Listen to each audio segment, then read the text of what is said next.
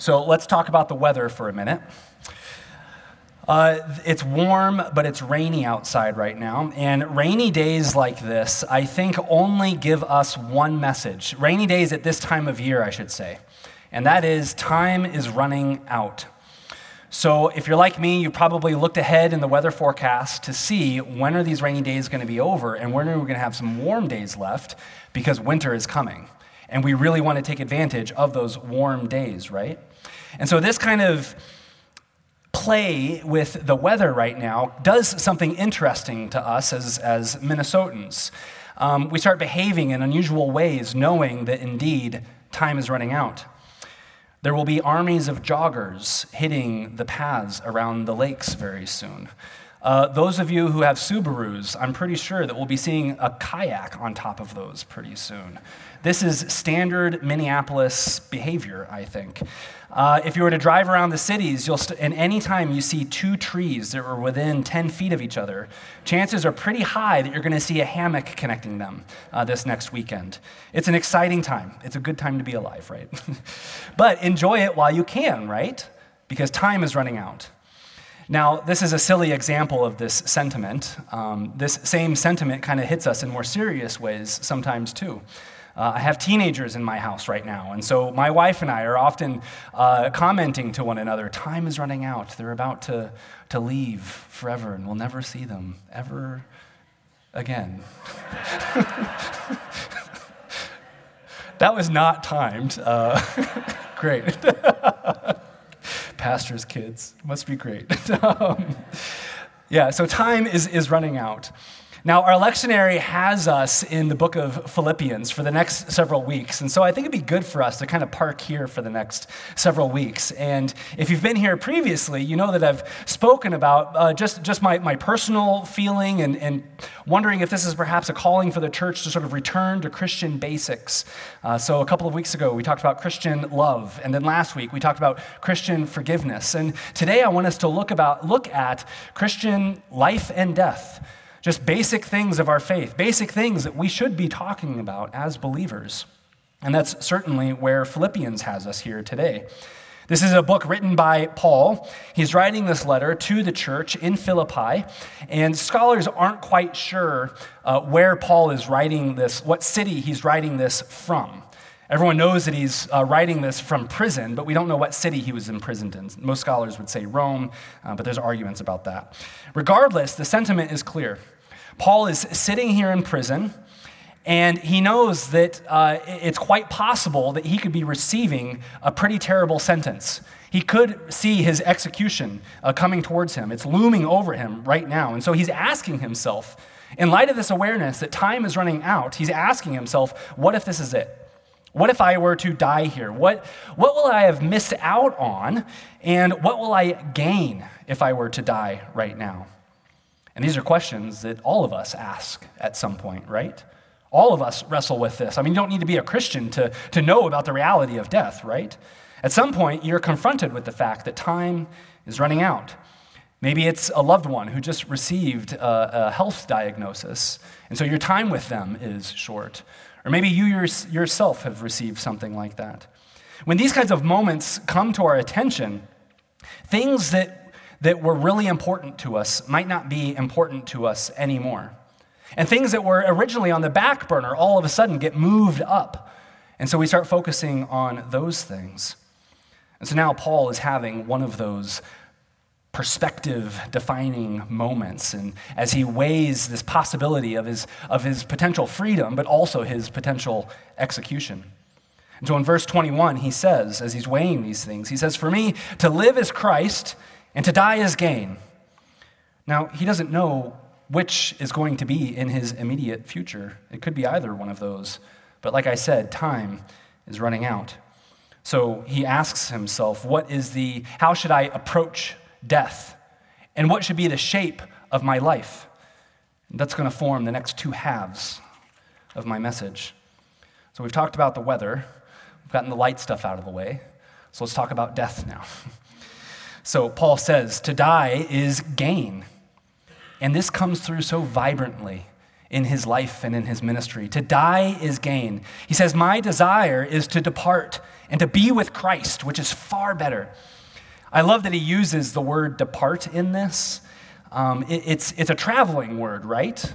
Like we don't always talk about death in terms of departure. Like that's, that's strange, that's unusual. And so I wonder what sort of metaphors were bouncing around in Paul's imagination when he decided to use the word depart. Paul's a tent maker.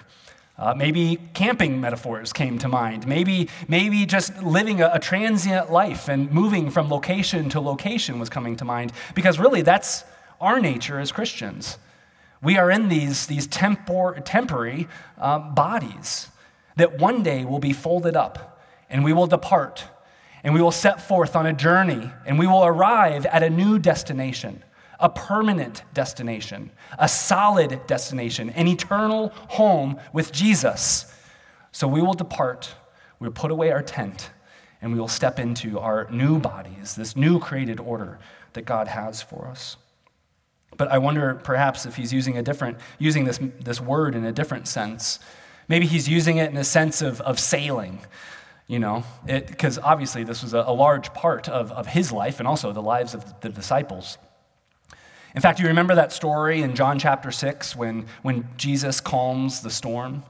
You know, so Jesus sends the disciples out ahead of them. They, they leave from one side of the sea, they depart for the other side of the sea. And, and on, in the middle of the sea, this big storm comes, and Jesus sees them, he goes to them, he calms the storm, and then he gets into their boat. And do you remember that curious phrase that immediately happens? The text says, and immediately they found themselves on the other side of the sea. It's like all of a sudden, boom, their, their boat is, is uh, on the beach. They're on solid ground there. They can step out. And so I wonder if when Paul uses this, he's thinking perhaps of that story, knowing that we're all accosted by storms. And one day, the great storm itself, death, will come at us, but we will depart. The divine pilot will step into our boat, he'll take the helm.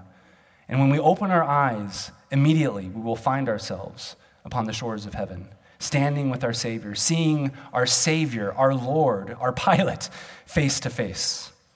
Perhaps that's what Paul means here.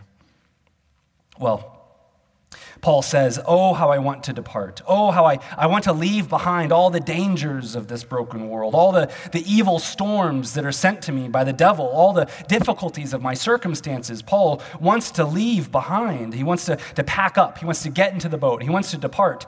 And what does he want to depart to? What does, what does he say here? He says he wants to be with Christ. With Christ. Do you hear the certainty of hope that he speaks with in this passage? Now, admittedly, the Bible doesn't talk too much about what life after death looks like. And if you've been here at Restoration uh, long enough, you've, you've heard me kind of speculate uh, about what that looks like. And uh, sometimes uh, we Christians can get a little bit of danger when we kind of allow our imaginations to go too far into what that realm looks like. But I think it's kind of fun sometimes. Um, but the Bible is crystal clear about something, and that is that you will be with Jesus on the other side. I mean, he says, My desire is to depart and to be with Christ, for that is far, far better. And it's not just Paul who talks like this. Jesus himself goes and he, and he tells us. He speaks to us of eternal things. He speaks to us of, of abundant life with him, and then the abundant life that we'll have with him again on the, uh, in the eternal life. He says, Whoever believes in me will have eternal life. Jesus says, I go to prepare a place for you, a home for you a, a dwelling place for you. I'm preparing. Even as he's hanging upon the cross, he, he looks to, to the thief beside him and he says, Today, today, I will be with you in paradise. In another one of his letters, Paul, the apostle, he writes, He who raised Jesus Christ from the dead will also give new life to our mortal bodies through his Spirit who already dwells within us. Paul is obsessively pointing himself and his flock to the eternal life that we will have with Jesus. The Apostle John says that on that final day, God will wipe away every tear from our eyes. So, for those of you who are in Christ, those of you who've been washed in the waters of baptism, who've heard the, the, uh, who've heard the, the words of favor proclaimed over you, that you belong to the Lord, that, that you are his beloved son or daughter, you don't know when you will die You don't know how you will die, but you know who you will be with, and that is the Lord Jesus Christ, the great shepherd of the flock, the Lord of our souls and of our hearts. You will be with Jesus. As our prayer book says, we will see him face to face. How glorious and beautiful that is. So, what does that mean in terms of how we approach death? Our own death, but also when we experience the death of a loved one. Does it mean that we celebrate this? That we throw parties? I don't think so. Does it mean that we go the stoic route and we just ignore it and we pretend as if it has no bearing on our lives? I don't think so. Paul himself actually gives us a, a good model if we were to, to read ahead a little bit He's talking about his friend Epaphroditus, and he says that Epaphroditus almost died, almost passed away, but for some reason the Lord had mercy on him and restored him back to full health. And, and Paul just kind of speculates for a little bit. He says, I wonder if this is because if, if God showed him mercy so that I would be spared, Paul talking about himself, if, if I would be spared from sorrow upon sorrow. So even Paul, he, he doesn't approach death with this kind of stoicism. He knows that when he loses a, a good friend, a colleague, that that is a sorrow upon sorrow. Paul is following the example of Jesus Christ himself, whose friend dies and Jesus goes to the grave. He's angry at death itself and he grieves, he weeps in that moment. And so, friends, when your loved ones pass away, it is good to grieve. It is good to recognize the loss that we have in that moment that we don't have their presence in our life. We don't have their companionship anymore. And that is something that it is good and right for the Christian to grieve. There is a loss there of friendship, of companionship in those moments. So, uh, a few months ago, a, a dear friend uh, of, of our congregation, Hee Jung, uh, she passed away in Scotland. And uh, if, if, you watched the live stream of her funeral, you, you heard an excellent sermon on death by Pastor David. And he talked about death as well, he said this He said, Death is normal, but it's not natural. It's normal in a sense that we're, we're, we, we expect it. We know that it's a normal part of this life, but it's not natural. It's not the way in which God designed us to be. We're not supposed to taste death. It's not supposed to be a part of this world. And so when we encounter it, th- there's a reason why we're confused and sorrowful about it. It's because it's not natural. It's, it's not the intention of God for us to die, to experience that. So it is good and right for the Christian to grieve over death. So, what does Paul say about death? He says that it's a, it's a departure from this world, but it is an arrival into the presence of Jesus himself. So when the Christian dies, you gain the fullness of Christ. The fullness of Christ. Okay, let's talk about life now. So Jesus, or Paul, Paul says to live is Christ. And then later he says to live in the flesh, that is to live here in, in this world. He doesn't mean flesh in like a sinful way. He means to live, eh, to live in, this, in this current reality here in the flesh before God recreates this entire cosmos. To live now means for Paul fruitful life. Fruitful labor, he says, fruitful work. And in the next verse, Paul says, This is more necessary on your account, for you. He says, I'm convinced of this. I, I know that I must remain and I must continue with, all, with you all for your progress and joy in the faith, he says. So if, if Christian human existence was all about the benefit of the individual, of ourselves, for our own joys and, and personal happiness, well, then, then Jesus should just zap us up into heaven immediately, right? Like when we get saved. He should just take us up. But we know that, that that's not the reality that he has for us. Paul says that he chooses life, that he pursues a, a full life in the here and now for the sake of his community, for the sake of those who he's placed into relation, who he's been placed in relationship with. In other words, there's, there's loved ones in Paul's life who are depending on him. And he's deeply connected with them, and they, they benefit from his presence. Paul is a spiritual father to this church in Philippi. He has a responsibility to them, he has a presence in their community.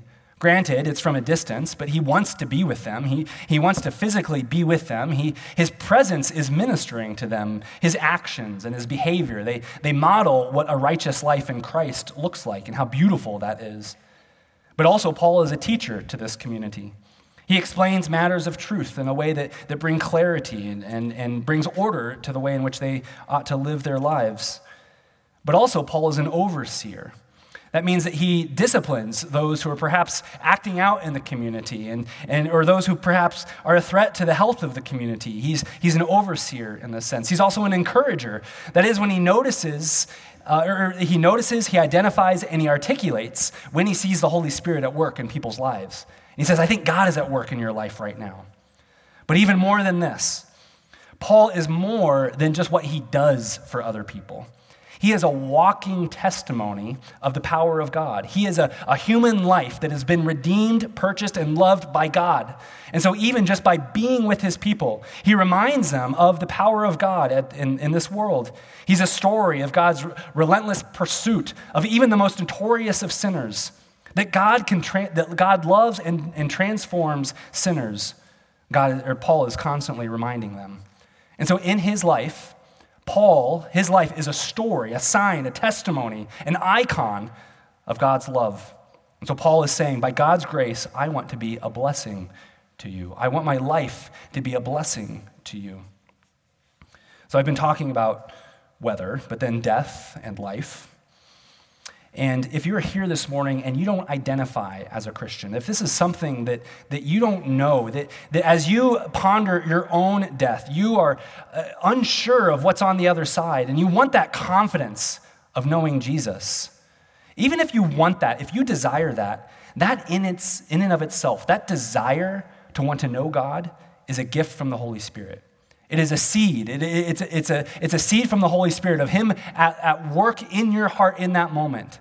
And so maybe even now you would just pray to the Holy Spirit and say, Would you give me more desire for you?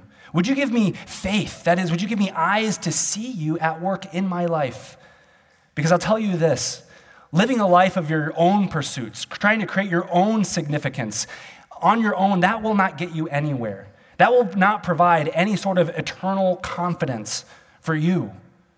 You can only find that when you root yourself in Jesus Christ and His love and His embrace and His Spirit. So, in a little bit after, uh, in our service, after communion, there's prayer ministers that will be available in the back. And they would love to pray with you about these things. If you're struggling with your faith, even if you've, you've been here at Restoration since day one, or you've been a Christian your entire life and you're struggling in your faith and you, and you want confidence of, of what's waiting for you on the other side, go to the prayer ministers and ask for that. They would love to pray with that. And I guarantee you're not the only person in the room who, who's struggling with that, who feels that way. So please avail yourselves of, of those prayer ministers. You can also shoot me an email or, or reach out to me after the service. I'd, I'd love to connect with you and, and pray with you. May you give your life to Christ, the pilot of your soul, the shepherd of the sheep, the one who loves us dearly, who gave his life for us so that we could experience his abundant life. But what about those of you who do call yourselves Christians?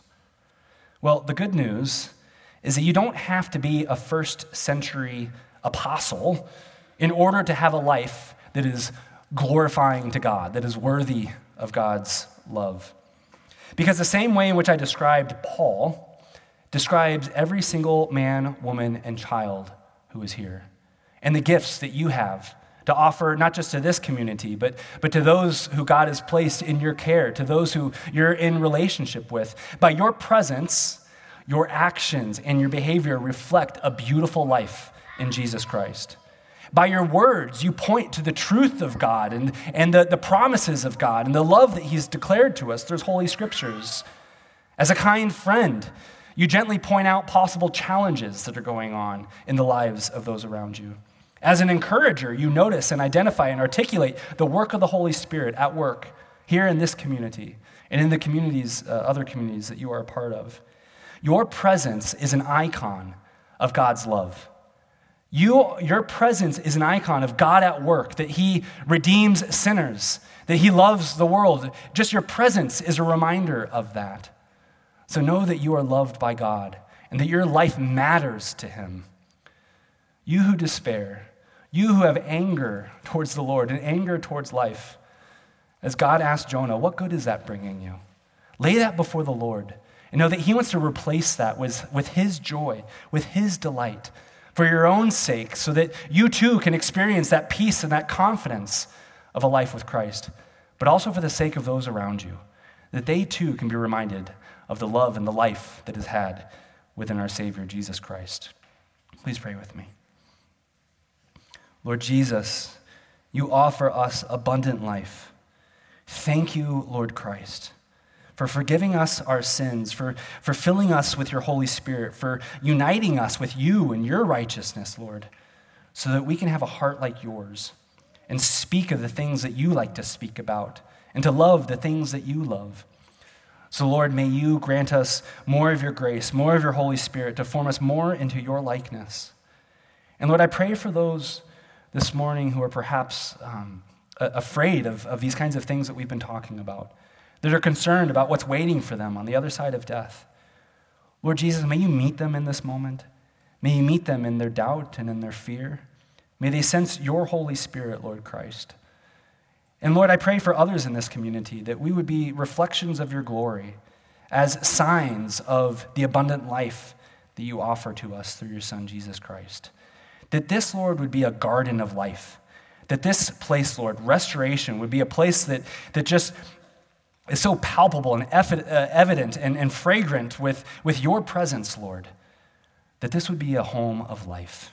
We ask this in your name and for your glory. Amen.